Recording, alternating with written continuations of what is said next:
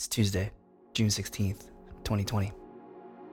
Matthew 9 says this And as Jesus passed on from there, two blind men followed him, crying aloud, Have mercy on us, son of David. And when he entered the house, the blind men came to him, and Jesus said to them, Do you believe that I am able to do this? They said to him, Yes, Lord. Then he touched their eyes, saying, According to your faith, be it done to you. And their eyes were opened. Jesus sternly warned them, See that no one knows about it.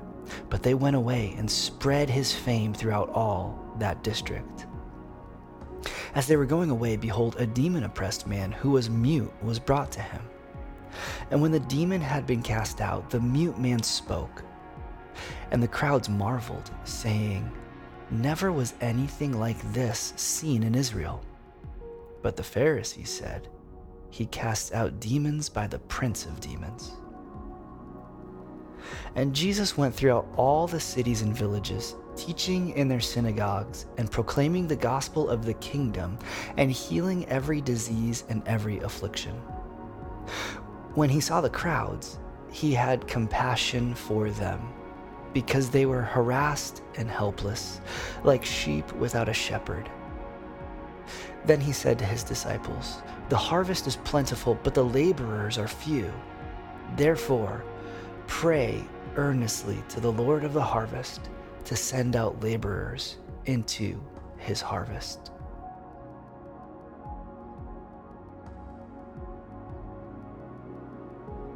I'm often finding in my life that I want to be the solution to the problem that I see when all that Jesus is asking me to do is found in verse 38 of Matthew chapter 9. Therefore, pray.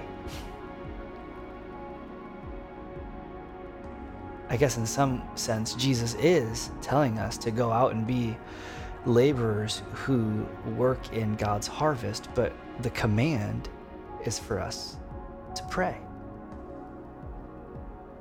Today, is there a harvest field that you see that you know God is working in and moving in and you want to make a difference in? But I wonder have you stopped? Have you prayed? We ought to be busy for God, but not if we have not prayed. We ought to pray with a map in front of us we ought to pray with pictures of people in front of us.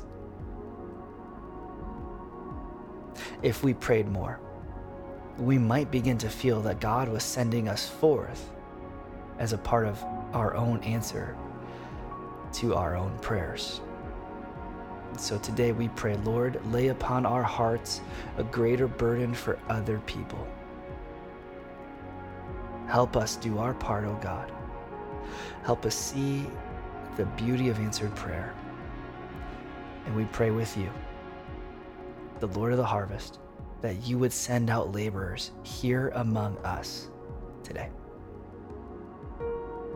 This has been New Every Morning, a daily devotional podcast created by me, Dan Jacobson, proudly featuring original music by Daniel Asher, with a hope that you would be encouraged to see God with a new heart today.